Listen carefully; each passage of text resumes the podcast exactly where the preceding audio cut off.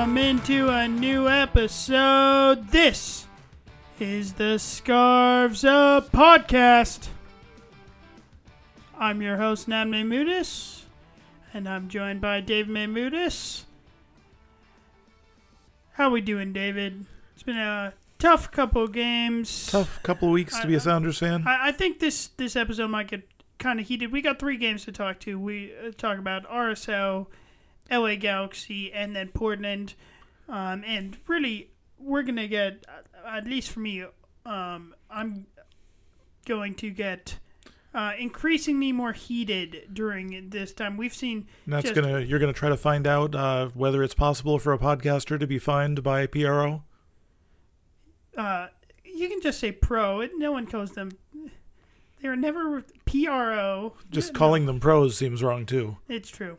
Um, okay, so let's get right into this. Uh, we'll start with the game against RSL, uh, which was the longest game, uh, uh, longest ago from And one of the longer games. Yes, uh, and um, in this game, and immediately off the bat, I was not happy um, to see Tim Ford um, at the helm. He has not been a good referee whenever he is in charge of a Sounders game.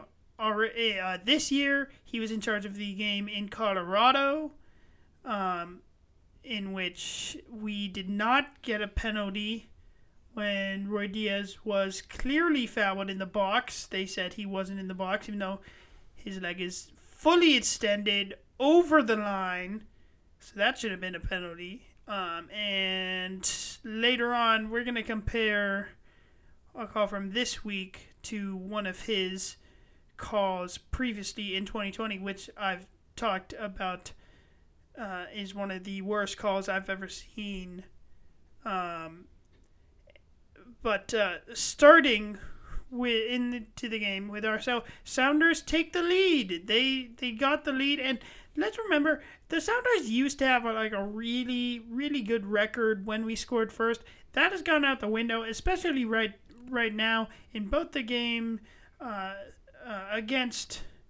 In the game against Portland and in this game, and then obviously the first goal was called back in the game against That's right. So did we ever actually get the lead, or did they get their? We didn't have the lead first. Well, uh, We had that I- first goal. that Okay. saying. We scored, um, and emotions go up, and then immediately it, it basically thought we were scored on when the goal gets called back.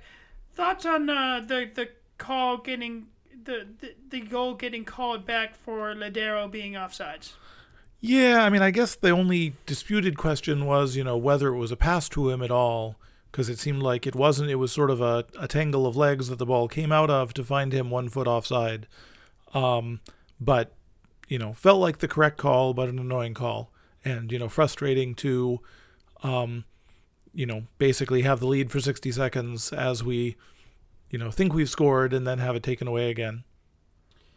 Yeah, definitely the correct call. Uh, it's close, but it doesn't seem like the RSL player is the one who passes it to Lodeiro. Uh, very unlucky. Um, but then after that, really, this the Sounders just like took their foot off the gas. Like we looked good in the first uh, twelve minutes before this goal uh, that was disallowed Before the non goal. Uh, happened, we looked good before then. Um, and then we just took our foot off the gas, pretty similar to the Portland game.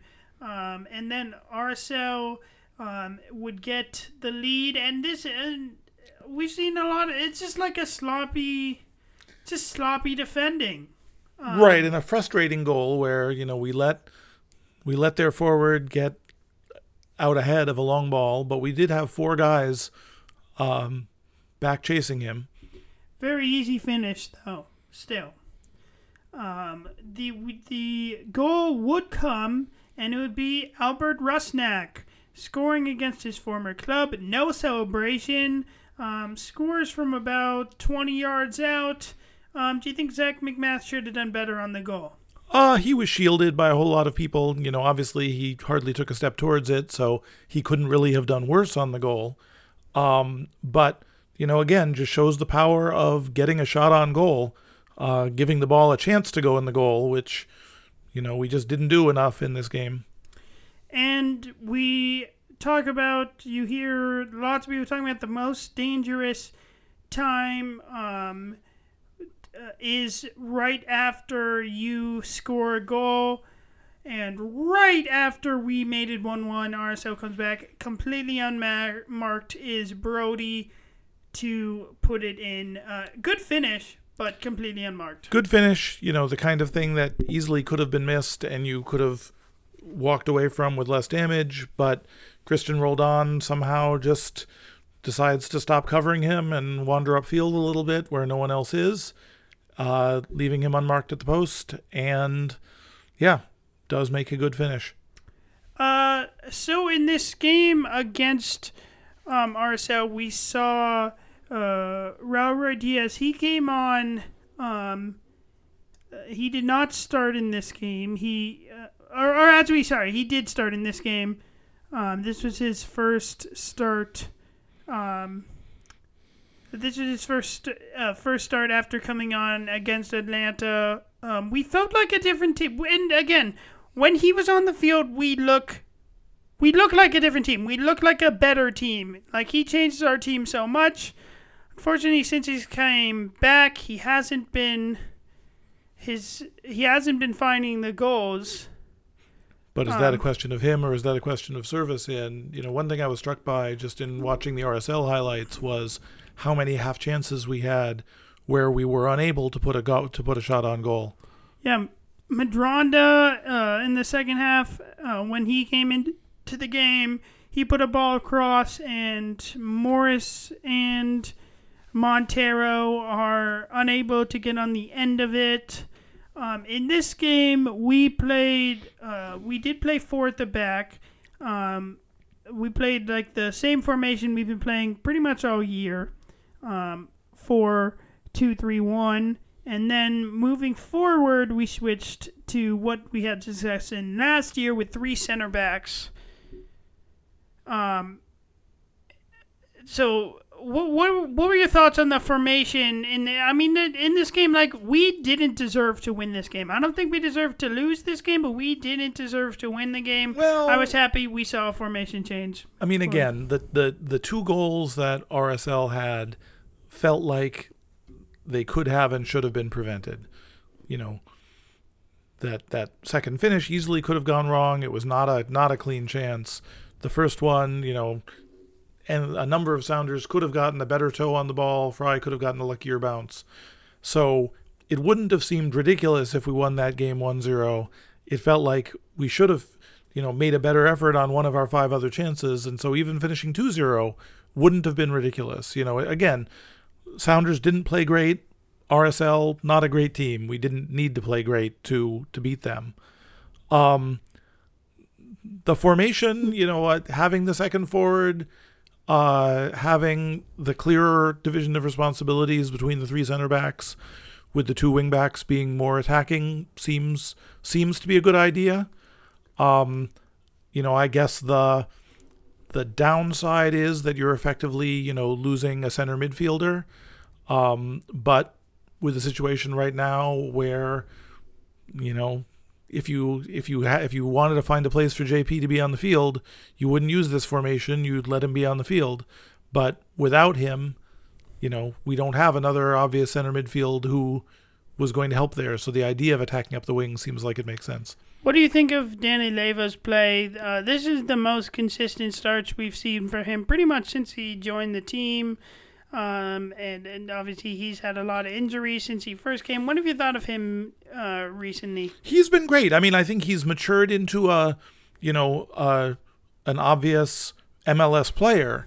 Now, is he a replacement for JP, who's a competitor to be the MLS MVP. No one's you know? a replacement for JP. No, right. So the question is, is he doing great? Yes. Is he doing better than you would have thought a year or two ago? Yes. Is it great to see him, you know, back from his injury troubles? Yes. Um, you know, do I expect great things of him, you know, when he's a 24 year old five years from now? Yes. Um, yeah, you know, is he is he old. the answer to all the Sounders' problems immediately this week? You know, no, but it was unfair to expect him to be. Um, does it still seem like the Sounders are a couple of bounces away from, you know, six more points out of these three games and, um, you know, a better playoff position? Yes. You know, can they still do that in the rest of the season? I think yes. Okay, let's move on to the game against LA. Uh, we did see a formation change for this. Um, I predicted um, on Football's Life, uh, my other show, that I thought that we would go three in the back. Um, it's pretty common for Schmetzer to uh, come out in a five in the back look um, when we're on the road or we're in a big game. Um, look, feeling more defensively. Um, so he did go with that. Nouhou becomes a defender. Um, Alex Roldan um, out wide, and then we have Kelyn Rowe um, out left. Um, uh, I with and Kelyn Rowe played really well in this game against LA. Um, we'll talk. We can talk a little bit more about him, but uh, um, interesting choice to play him there instead of Medranda. then uh, Leyva and Rusnak um, in front of the five, and then Lodeiro, the playmaker, with Morris and Ruidíaz up top. And we haven't seen much of Morris and Ruidíaz up top, but I like this move. I think it's the right move. And recently, in, bo- in both the LA and the Portland game, we saw Morris using that speed, taking on defenders. We want to see more of that moving forward because when Morris does that, he is very hard to defend against. So we love to see that uh, from the Sounders. Uh, but uh, the Galaxy would get the lead in this game. Um, Chicharito would score first, and this was pretty much Chicharito's only chance. Um, his only chance uh, in in the game, um, which he put away. Uh, he would come off. He would come off later in the game, and you could tell he was frustrated um, for being taken off, and just Chicharito being at the Galaxy, uh, it it's tough. Like I, I, while he, like, people, it's it's tough to criticize him for not doing more because he's never been the type of player who creates goals. He is a finisher. He does not create goals.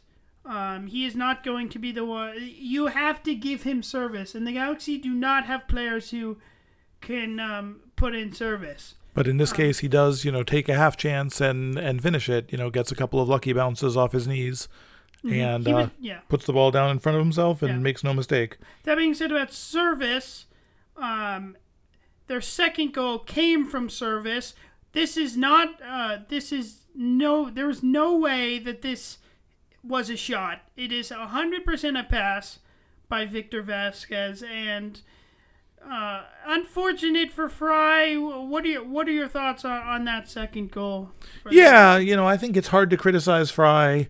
Um, it's you know, not a it's not a shot though. I don't think it was a shot. Um, I think you know Frei is aware of where the danger is coming from in front of him, so it makes sense that he wasn't you know, guarding the back corner of the goal because there wasn't yeah. an attacking threat there. Um, you know, and it's just one of those things that happens. And, you know, the question of, you know, it's the the Sounders have have felt like an unlucky team for a few weeks now, and this felt like it fit right into that.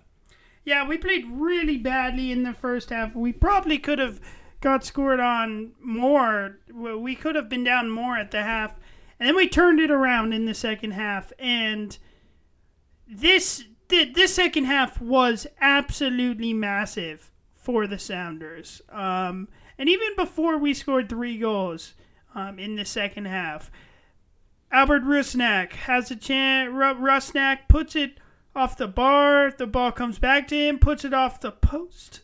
So unlucky. It felt like, okay, like, what do we have to do to score?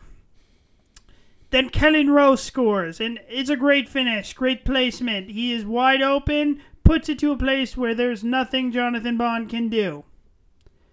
Again, the power of putting a shot on goal. Yes.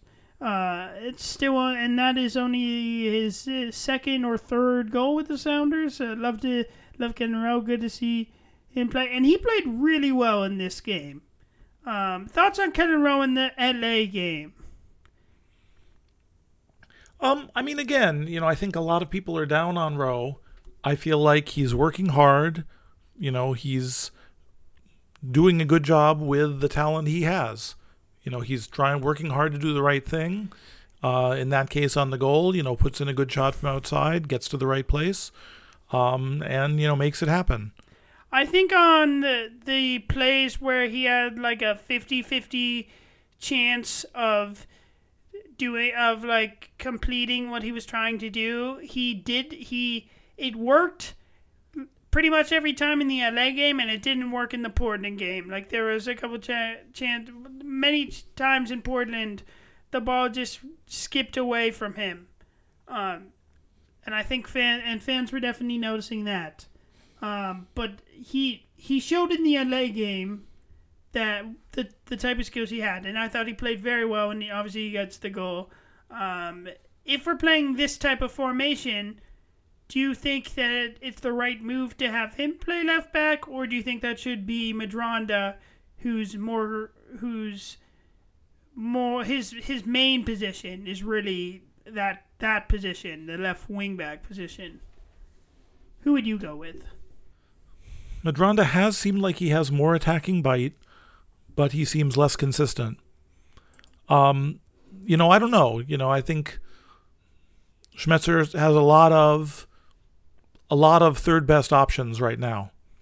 You know, he doesn't quite have the choices he'd like to have, and he has um, a lot of choices with, you know, some upsides and some downsides. Sounders would score their second goal against LA. Uh, Raul Ruidíaz would finally score, coming back from injury.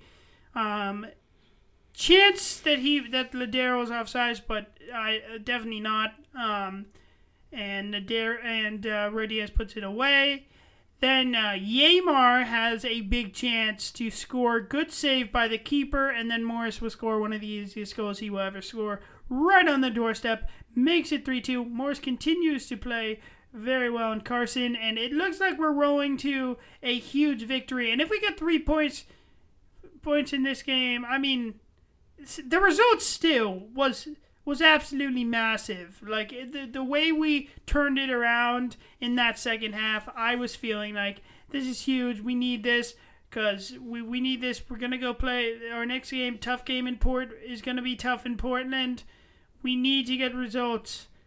Um, losing points is getting zero points is not an option right now. Um, and so so Morris scores a huge huge goal for the Sounders, um, and then. And then, do you think yeah. the Sounders became a little too defensive at that point? You know, trying to cling to that lead rather than trying to keep doing the things that got them that lead. Um, a little, but I would say we were play. But, um, I I was saying, but that was because LA knew that they had to push. I thought that we were playing really well. The defense was playing really well. Holding very, um, very well, and and it meant th- that. And I mean, like the the handball which was called on Arreaga, came from something that it wasn't like it, it wasn't like a handball where it was one on one. It was like a one on one play um, with the attacker dribbling at our goal. It was a play where um, a handball you can see it could be a possibility. Like the Galaxy didn't weren't like saying it was gonna be thinking it that was gonna be a possibility. Like there were um, immediately like it all came from from VAR. So Um, many episodes that you know that might have been the big play you were questioning about. Mm-hmm. You know what was the role of R, what was the role of Pro here. Um, Well, this was okay. So this, what? So this handball car call. This is a handball. This is a handball. It's definitely a handball. Um, there is nothing in the rules. There is nothing in the rules that says anything about having your your hand in an natural uh, natural position. I thought there I thought there was something about nope, that. Nope. Okay. There's nothing in the or, or, oh, so, or sorry, sorry, that's wrong. The, the, you are correct. There is something in the rules about in a natural position, but there's nothing about the distance. There's nothing about the the distance. Um, uh, uh, if like from the pass, like it, there's nothing about like reaction time. That is nothing. There is no rule about that. There's no exception for Yeah. being close to the play. So so that should not. So commentators got to stop talking about that because that's not a rule. That could. I mean, you can argue that maybe that should be a rule, but that's not a rule. Now this is a handball. The problem here is that it takes two minutes.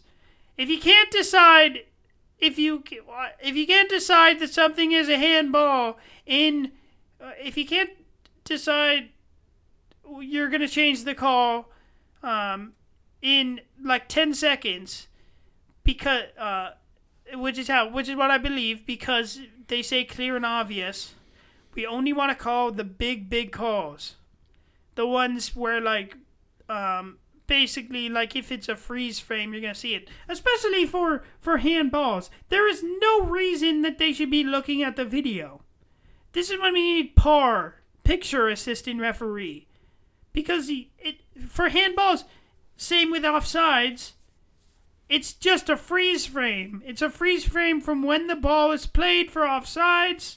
And for handballs it's a freeze frame if it hits what if it hits below the shoulder which is what uh, ifab clarifies as a handball. So, So it, it, it is a handball but it took two minutes In this case, what do you think about the position of Arreaga's arms? Because the what the rule does say is, if if you're making your ball unnaturally bigger in a way that isn't justified by your movement, what Arreaga was actually doing was basically stooping down to head the ball. You know, he wasn't looking at the ball. He saw the flight of the ball. He bent forward to try to put it on the top of his head, and sort of threw his arms out for balance. Unfortunately, his hand is away from his body, and it hits him. It is a handball. Right. There's so I guess nothing. There's a, the balance thing. No. Right. I mean, I guess what you see is, you know, you see, you'll see Nouhou a lot of the times or other players, you know, consciously trying to get their hands all the way behind their back, and you think, gosh, it must be hard to run and play defense like that.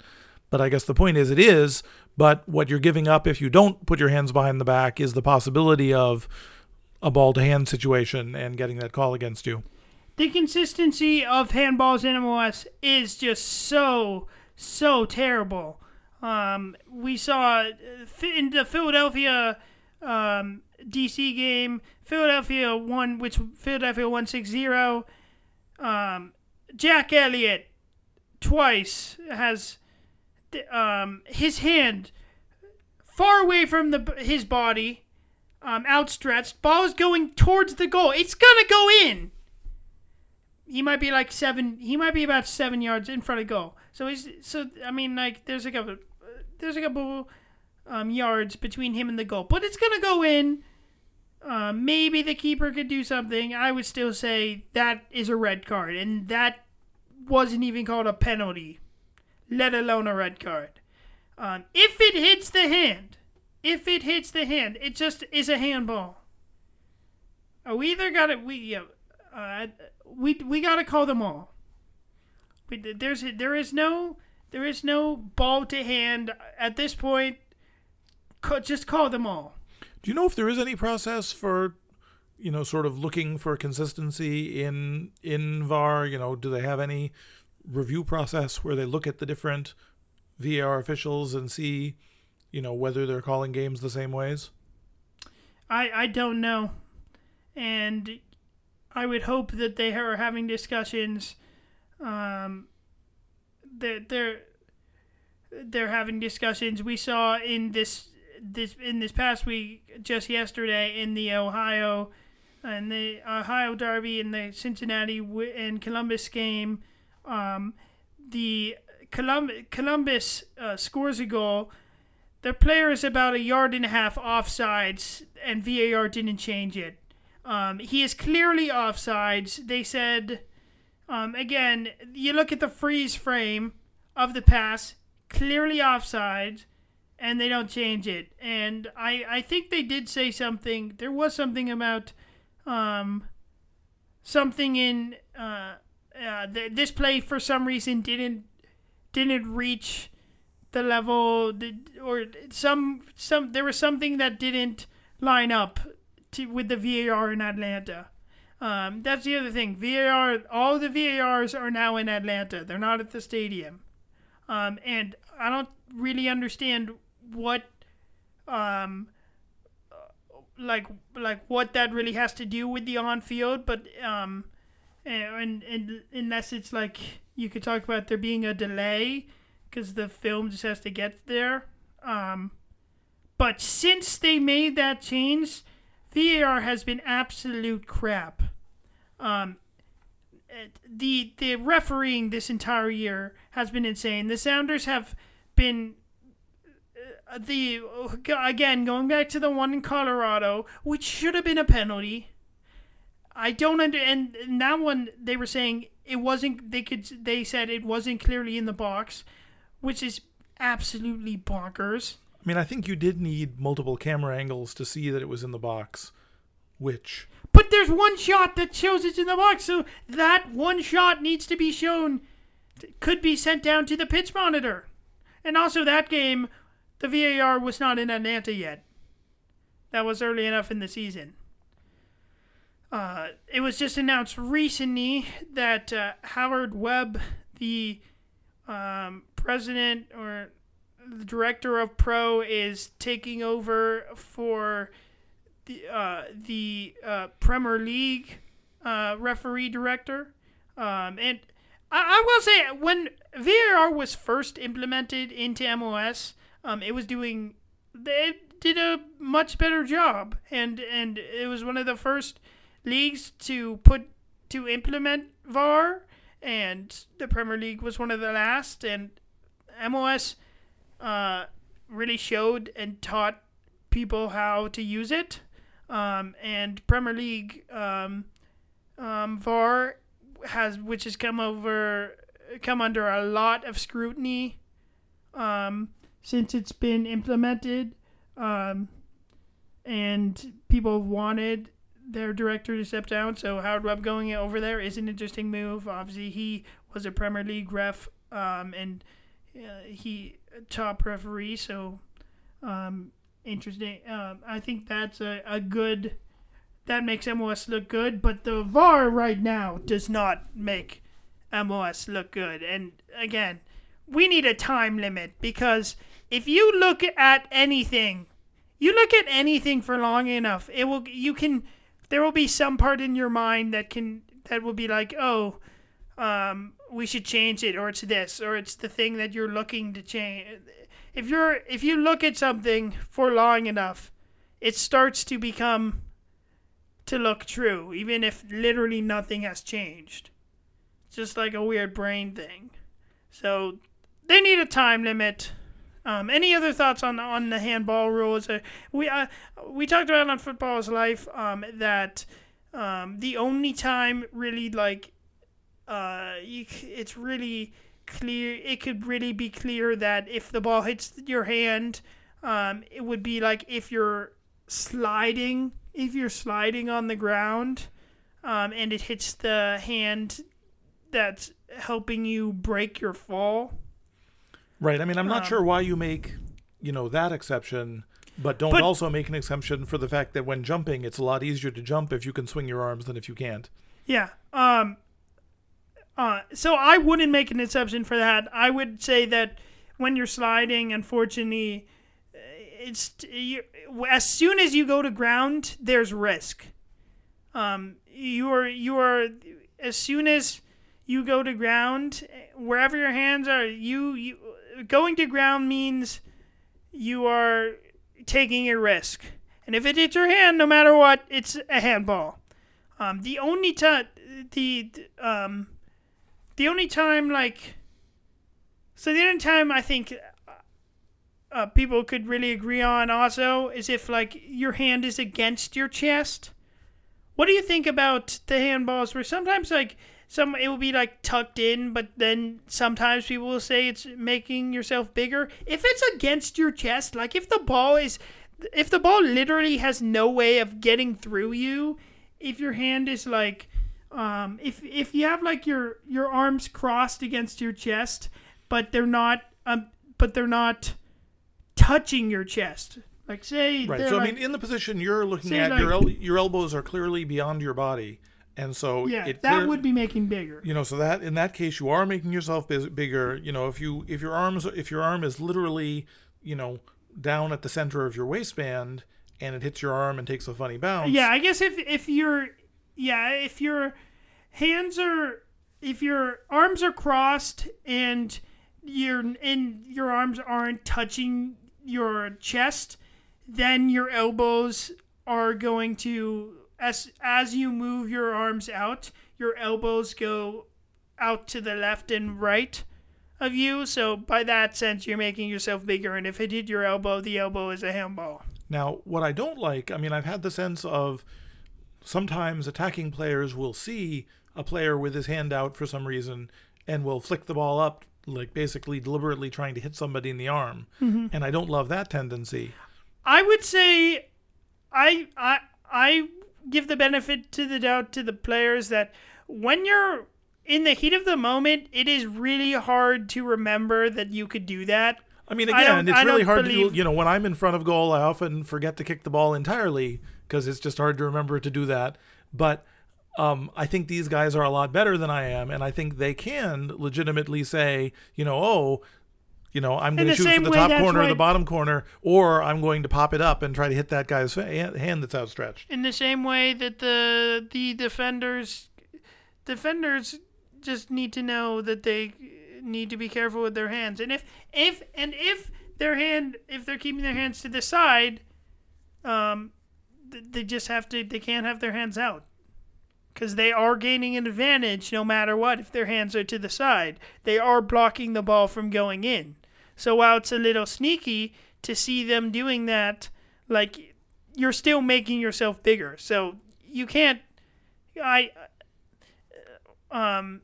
You can't. That's just a smart play by the attackers, because the attackers are realizing that they're they're um uh, that the pass is going to get blocked, because if it's not there, it's going to go into another dangerous spot.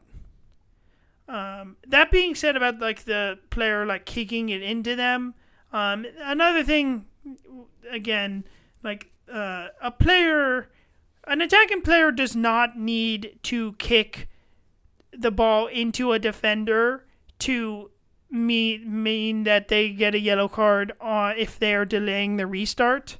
Um, if you run in front any any movement that is towards um, if a free kick is called, any movement towards the ball by the defending team is delaying the restart. So you do not need to kick the ball in to them. Um, it's why when players say they didn't ask for 10 yards, it annoys the shit out of me because that is not a rule. You do not have to ask. The rule is you are not allowed to run towards the player taking the free kick, and they inevitably did that in order to delay the restart. So that is something that that's another thing that should be eliminated um, from the the game and should be called um, as well as adding a timer to VAR. Okay, we've moved on from the LA game. They get uh, Jovic scores um, three three. Uh, that game ends three three. Do you think the emotions really changed? Um, or I, I think it was still a good result for the Sounders. How much do you think the emotions changed with the Sounders getting one point instead of three?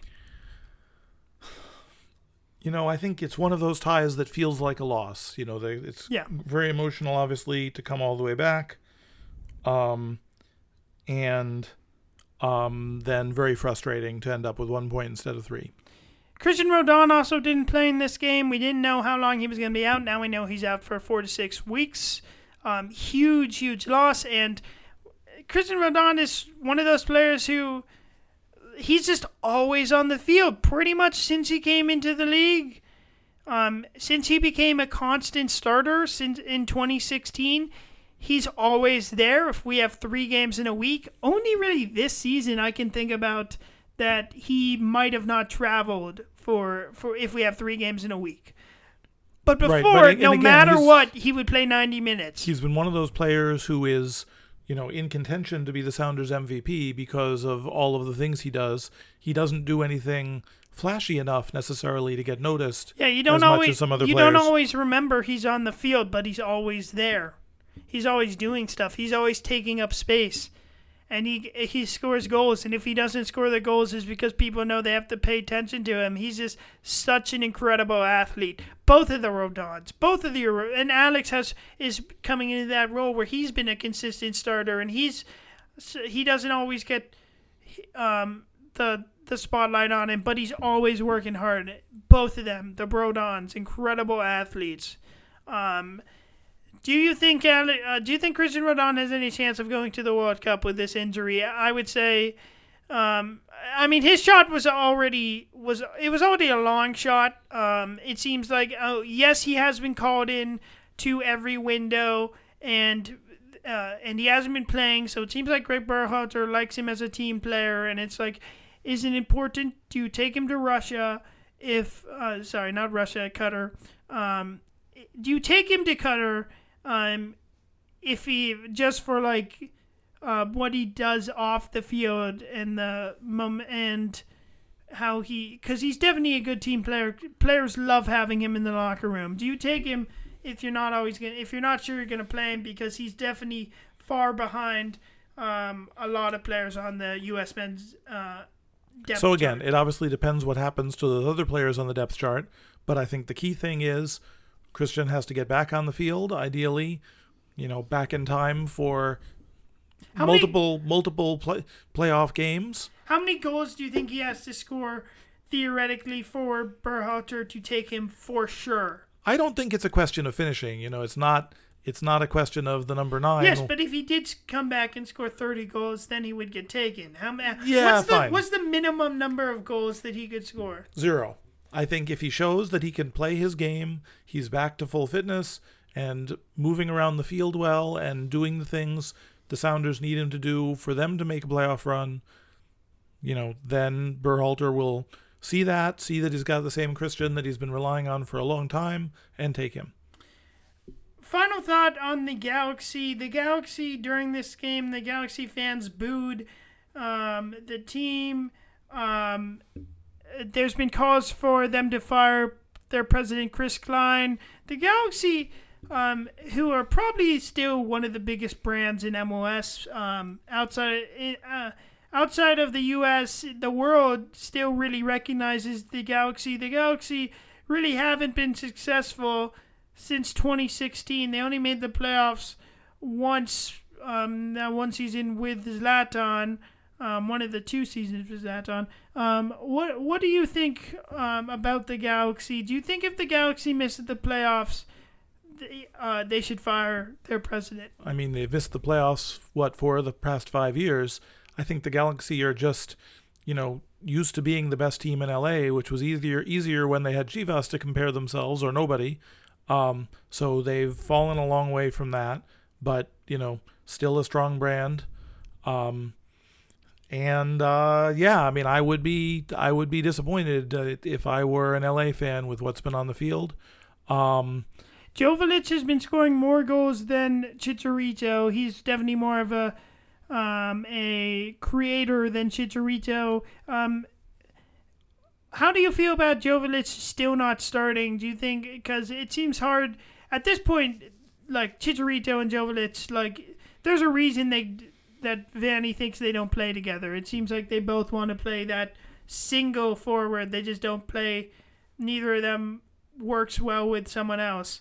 Um, what would you do if you're Vanney? Would you play Chicharito, um, your like star player, um, or would you play Jovic, who is scoring more goals, um, still an international player? I believe he's on the Serbian national team. Um, what would you do? um, you know, They're going I to would the World Cup. I would move out of LA and get a job somewhere else. But if I had to stay in LA, you know, I think my style would be try to have those players work something out and figure out a way that they can both be on the field because neither of them is going to be happy if they're only playing half of the games. And, um, you know, so if there's some way that they can figure out how to get their styles and work together, you know, I think they they have different enough styles that, um, you know, they can come up with a way to be better together than separately. Um, yeah. The other thing from this game is LA had debuted uh, Riqui Puig, the new player from Barcelona. Um, he did literally nothing.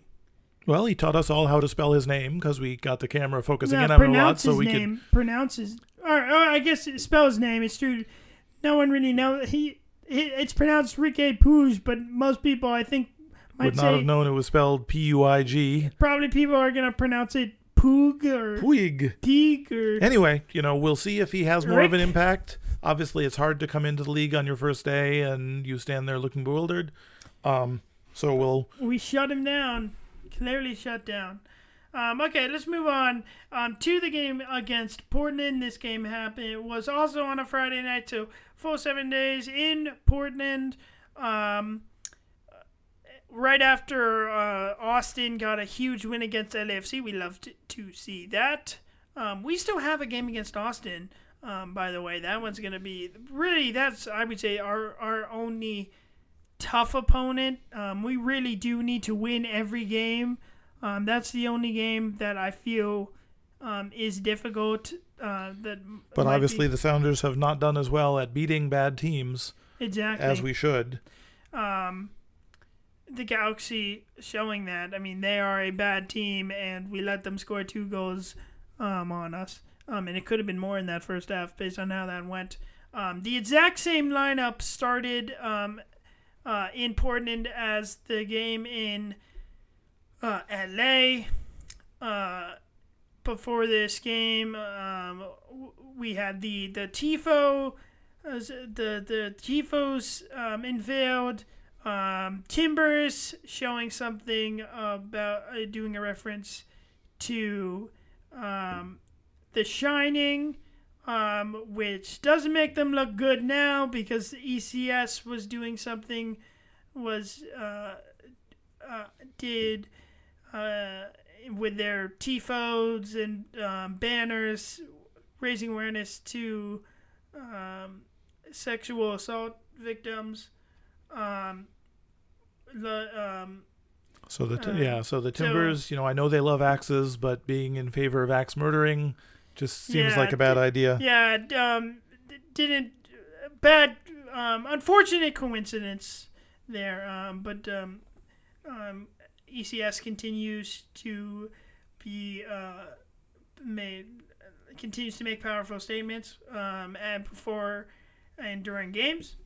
Um, but we get let's get into the actual game. Um, before this game, the Timbers knew that they could take the Cascadia Cup back if they won or drew. Um, it doesn't really mean anything because if you look at the total Cascadia Cups, the Sounders um, have the Sounders uh, still have um, uh, three more, uh, four more cups than. Uh, But I think it's wrong not to just because we've won the last three didn't we mean we didn't want to win this one. yes, So yeah. gives the Um, Sounders, you know, the Sounders had many reasons to really want to win in this game. and we talk we've talked a lot about about how the away team has really dominated this um, uh, it was uh, also unfortunate to see that um, to see that stretch Not how we wanted that streak to end. uh, for this game But another yeah. streak that that ended that um, when the Sounders were able to score an early set piece goal, something they've had a hard time doing. Yeah, the Sounders have really struggled on set piece on set pieces, and this one um, it's not technically a set piece. It's because it's happened because Alex Roldan did it, it came off a corner. Could it, I mean, it was wasn't two passes, okay, not one. It wasn't straight off. Yeah. Of it, but uh, Alex Roldan to Yeimar, the defender connection. Um, there is no way this is a foul. Yeimar's hands are at his sides. Um, Savarese was arguing for a push, but there's no, there's, there's definitely no foul there. Big goal for the Sounders, sounding in the lead, and still, um, every time we have to play Portland, I never feel I. I do not like watching. I, like watching Portland games. They are fun. Um, if the Sounders win, they are really they are they are fun day. It's it's a fun day after, but um, especially when the game is late at night. Um, since we're on the East Coast um, uh, for for this, so we saw this game at ten. Um, like I'm always so nervous for the Portland games. Like even if we're even if like right now it's tough because our form hasn't been good. But even when we're playing really well, I'm always very nervous going into a game against the Timbers. Um, and uh, to get the first goal, um, still I was like, okay, we got to score again. Um, and we. Do you feel like we took the our foot off the gas pedal? I mean, I think we definitely did. Um, the Timbers had a lot of chances in the first half. Their only goal in the first half, we're about to get to, um, but they, uh, like, I'm surprised they didn't score in the first half before they did. Uh, they they, they looked they good after the first half. I was having yeah. It's their first real chance. Um, I mean, Frei Frei had work to do. He had he had work to do in this game. Um, and after the the the penalty and after when it's one one, I was happy that we got into halftime because after the penalty, they definitely had momentum. But and I, the, you yeah, know, the penalty wasn't even really a chance. It was just a speculative Yeah. run into the box without the ball. Yeah. So let's get into this. The the penalty has taken the world by storm. Every time I watch this play, it looks more and more like a more and more like a dive because it is a dive. He loses the he does not have the ball and before there is I'm still to me it doesn't look like there's any contact. Before the the moment where you could where there's the slightest amount of contact, he is already falling down. He is already clearly falling down. He is already diving. And the reason I bring that up is because um, we go back to the last Sounders game against the Timbers, um, where the Sounders clearly deserved a penalty. Um, I remember that the instant replay guys, the MLS instant replay guys said that they thought it was the correct call not to award a penalty um, because um, uh, because they were saying that uh, Lodeiro was dragging his foot looking for the contact. Well, that is exactly what Williamson is doing here. No, he was diving, flying Well, he was well, he was contact. diving, but you can see he's diving. You can see he's diving and looking for the contact. Um, he he starts his dive and he's also keeping his leg out in in the attempt to get contact before there is the little bis, bit or if there is any by Yeimar. Right. So the question I would I would really love to know is what conversation, if any, was there between um, the center ref and VAR? You know, did they say, for- "Hey VAR, was there any contact?" And VAR said, "Yeah, there was some contact." for plays like this, um, like I I don't blame Ismail Elfath that much. I blame the I blame the VAR, cause and the VAR is not the player who should have the power. If the assistant referee, it's the same like if the assistant referee calls something, the center referee has the power to overrule them. So this so is what should this the discussion be like here? Should it be like, you know, do, is it up He to the center ref that- to say, you know, hey, it looked he like should say this is a big call. You should go look at it. Okay. You know, eh, is that the question? Should it, should the center ref have to say, you know, any controversy with this one, Yes. or should you don't think the the VAR should say like, hey boss, you know, you might want to take a second and third look at I this think one. he- I think if if if it's the um I think both situations occur. Um I think both situations occur. Um we're going to go back so so now let's bring up the the the penalty call that um that Tim Ford called against the Sounders Sounders versus Vancouver um 2020. okay, Uh I remember it like yes. it was two years ago. Yeimar on the play, uh, you have Cavallini dribbling the ball. loses the ball, and Yeimar makes a good play. Um, Cavallini pushes Yeimar in the back. Um, Right. and definitely. I mean, you- yeah. you, showed me the replay. He definitely seems like he's the one. Cavallini pushes Yeimar in the back, and then Cavallini then goes into the but, and all that happened outside the box. For another thing, that Right. happens out the box. Then he goes in the box, falls down. That is a clear dive. He should. That should be a yellow So was card. there any follow up on that on that penalty back in 2020? Was there any recognition that perhaps the VAR decision should have been different? That they shouldn't have upheld the penalty? Yeimar's yellow. So they went to VAR because Yeimar got a red card for this. Um, Right. So they reviewed the red they card. the reviewed this, penalty, they gave him a yellow card. The, the red card. so after this, Yeimar's yellow card got taken away because Pro Pro admitted that it was the wrong call.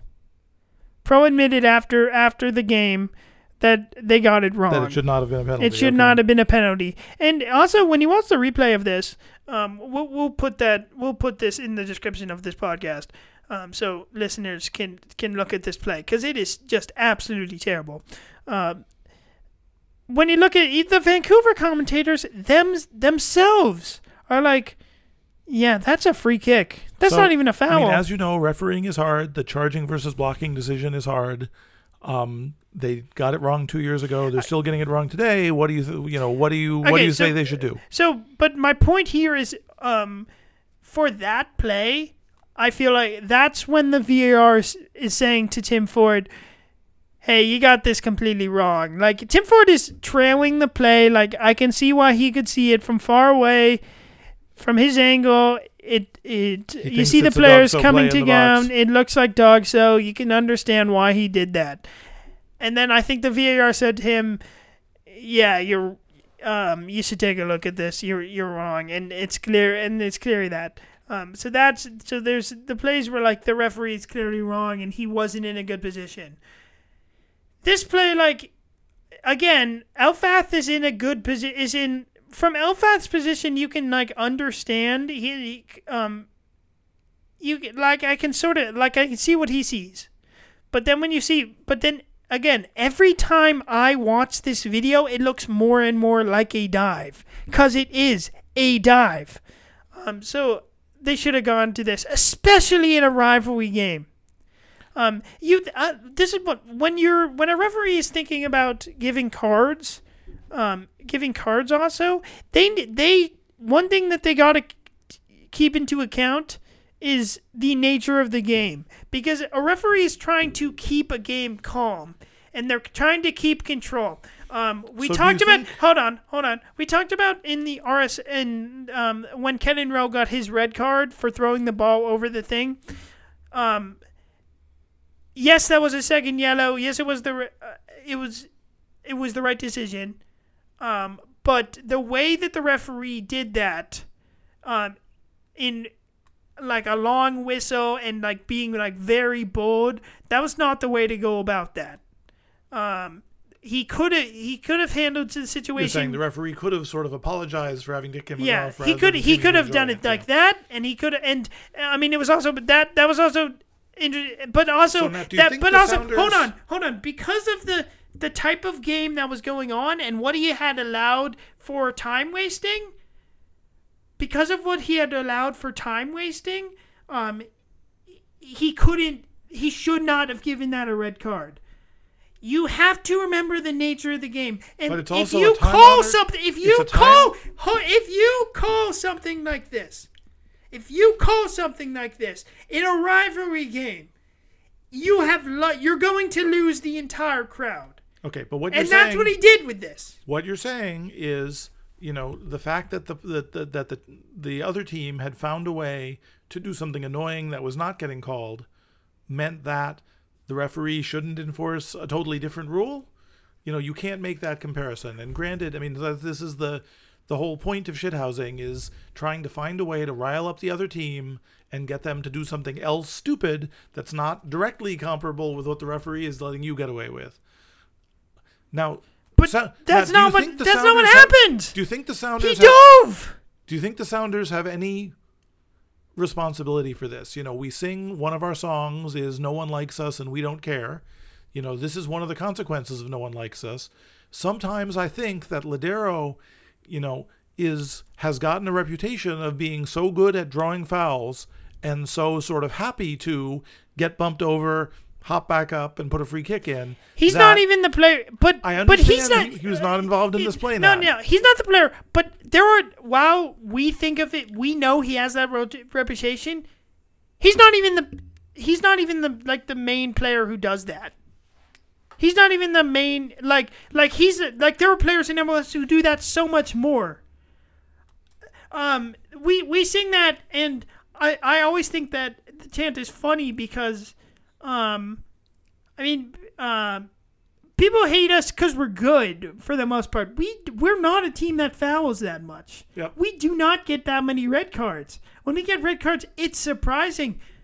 People would like it. Don't people say that because we are good and we play good soccer.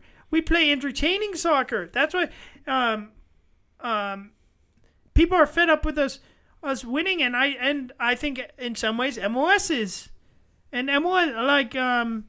Uh, Right, so MLS doesn't. one thing you uh, can say MLS, is- the MLS media, the, with with showing like how much more attention they give to LAFC and when any goal is scored, all of their goals are always shown by the MLS account. Right. You do have the sense sometimes that MLS wants, you know, the champions to either come from the same Midwest stadiums where the USMNT plays all its games or the major media markets. Yeah, and it's like we have, why? Like we are a media team too. Like why don't we get any love? Like we we have a lot of fans, but for some reason, our, our all of our fans don't count. And and this goes back to like when we weren't allowed to wear our our champion our Concacaf Champions League patch. Um. Like we weren't allowed to. Like why aren't we allowed to wear that? I I feel like if LAFC are to win the Concacaf Champions League and they ask MLS, they're going to be allowed. And MLS has set the precedent that um, that now no team should be allowed to do that, to to wear the patch. Like if they get to do that, that will piss me off. Um, in the same way, MLS loves to talk about oh Columbus Crew, former they're they're the reigning Campeones Cup champions. Atlanta reigning C- Campeones Cup champions. NYCFC they get to play in the Campeones Cup. Cup. No one talks about that we didn't get the fucking chance to play in the Campeones Cup because of co- and obviously that, that wasn't that, that's not MLS related. That's COVID related, but still it's a fake ass tournament. Let's not let's not act like that's like that's a real competition and, and people are treating that like it's the best thing ever. So, you know, soon you're you're going in the direction of saying that the MLS caused COVID just to annoy the Sounders, which I think is stretching it a little bit. Yeah, I'm yeah, I'm definitely not saying Um, no, but anyway, you But know, it's been a frustrating stretch. These last it's, three it's, games, it's definitely it's again, it's it's a dive. you know, these last three games we've given up seven goals. We really need to stop doing that. Let's talk. Um, the other. So the Sounders could have had a penalty of their own. Um, again, it's Eric Williamson, and uh, again, er, um, r- reminder: Eric Williamson should have gotten a red card in the last game. Uh, in the last game for the Sounders, uh, the the the last Portland um, Seattle game, uh, and he's involved in all the big plays here. Um, the dude is becoming as he he is he is get he is approaching Diego Chara and um, um, Diego Valeri um, levels of annoyance. And honestly, I would say he's already above Diego Valeri because Diego Valeri, like, he scored a lot, but I never, re- and like, some, but like, I never really thought of him as like, Right. He, Like was, I- he was mostly annoying in Yeah, soccer uh, playing yeah. ways as opposed to sucker punching ways. yeah, um, and yeah, same, yeah. Um, he's not like Giovanni Savarese or Caleb Porter. Like they're also higher up. Like Savarese, especially. Like, oh my god, that guy has a punchable face. He's so so annoying. Um, and just also hearing the, you know, just uh, oh my god, so so annoying. Um, Savarese, especially uh, the talk of the the talk of the sounder about that um yeah he's so so annoying, and it's like, yes, they get the win, and it's and some people are like, this is gonna carry them to the playoffs. Um, they, uh, if we win our, our our game in hand, we have the same number of points. Like they're in the same boat. Like I felt like he's like some in some ways the Portland fans are like, "Oh, we're already so we're so much better." Well, we will be ahead of them if we win if we win the game since we have more wins than they do. Um like we we get this we if we get our game in hand, um we have just as much of a chance to make the playoffs. Um I do think this game was a bigger win for them than it was um for us.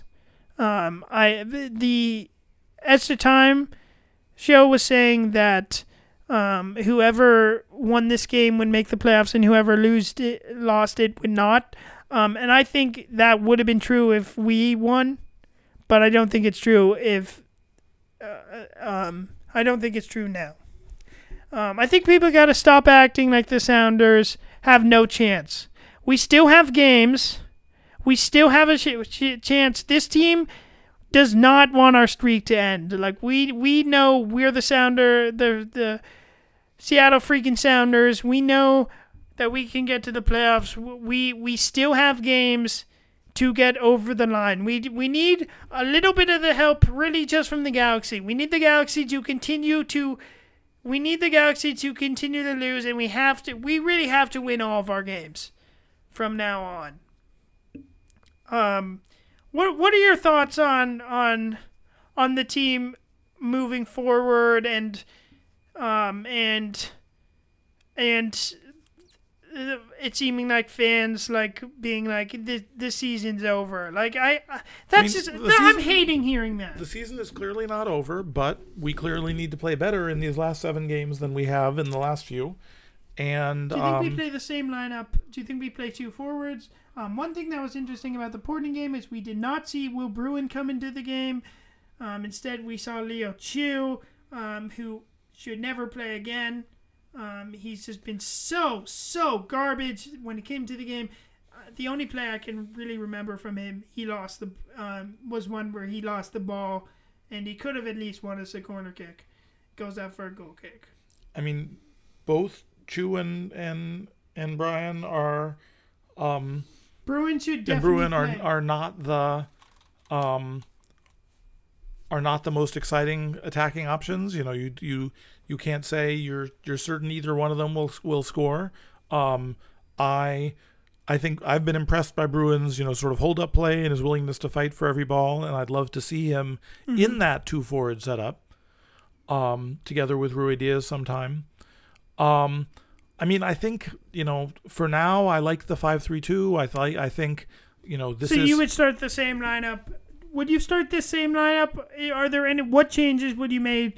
Do you make for this game against Orlando? Since we have a midweek game, we have to fly all the way to Orlando, then we come back on Sunday to play the Dynamo. So there's probably going to be some changes. What changes should happen? Because we need to win both of these games. Right. I mean, I feel like um, you know, it's a question of how people are doing and are they ready to go again from Friday to Wednesday. Um, I think you know. I think you could argue yeah. for for seeing Medranda. You could argue for, yeah, for Bruin definitely. getting at least some time. I think um, both of those players will start this next game. I think Rowe would. T- I think Rowe at least will move to the bench. Maybe Rusnak moves to the starts on the bench in Orlando so he can play in Houston at home, and then you put Kelyn Rowe um, Kelyn Rowe starts in the Rusnak position. Um, I, I, I think Will Bruin will come in. Will Bruin will start one of these games. versus Leyva. Um, I think that's def- I think that's definitely a possibility. Um, we saw Atencio in this last game. Um, and I guess Ragen, Ragen for Nouhou or, or Arreaga is another possibility. The fact that we took off, though, I think Leyva will probably start the Orlando game because we took him off we took him off in this game. I mean, he was on a yellow card. That's why he got taken off. Um, I think Arreaga will start. Um, Arreaga has been really shaky recently. It's been unfortunate. Um, it also just feels like um, the referees don't let Arreaga do the referees won't let Arreaga do anything, but they let um every other center back on every other MLS team do stuff. Like they just have something against Arreaga, which is very annoying. So maybe because of that, we should play Ragen, just so the refs can't call anything on Arreaga. Um, that's another thing. Yeimar does not foul. You look at that guy's smile. Smile. He's a smart player. He doesn't want to do anything. He doesn't do do something mean. So why why we why Right. we Aria- penalizing Arreaga him? has been looking guilty and sad. Yeah, like with Ari with Arreaga, like he's he he looks like refs have a, it's definitely feels like refs have an easier time, um, giving him calls. Um, okay, we've so we've said okay, we've talked about how massive these games against Houston and um, Orlando is. I still believe that we will make the playoffs. We need Sounders fans to rally um, to get this team over the line because we can still make this. We can get make it 14 straight years. Um, before we wrap this up, um, uh, just to talk about the other incident with Williamson on Montero. Um, you've talked about that you don't, you're not a fan of Montero. Um, sometimes how Montero plays in um, but he is good at at like annoying defenders and I think this is a penalty and this is something that like if you put your hand into a player's midsection or their face that's a penalty. It doesn't matter where the ball was. Again, it's off the ball. It doesn't It- matter where the penalty was. it wasn't clear if he was looking at him. I think you're It gonna. doesn't matter if he's looking at him. His hand went into the I again, I just think it's a hard call to get in the absence of any obvious sort of intent or fight going on. Um, you know, I don't know. I haven't seen that many replays of it. I haven't heard people talk about it since the game. Um, I just think it's you know I don't want to see soccer games decided by you know that kind of incident away from the ball. Um, you know, I don't know. Maybe it could have been called, but but I you know that's a it's it's a stretch to try to win a game that way. Okay, do better, MLS referees, please. Do better. Do better. Um, Sounders, please do better. We can get over the line. All Sounders fans, remember, this is a team that wins. We still have a chance to make the playoffs, and we need all the support that we can get. So, with that, you have to keep your Scars up.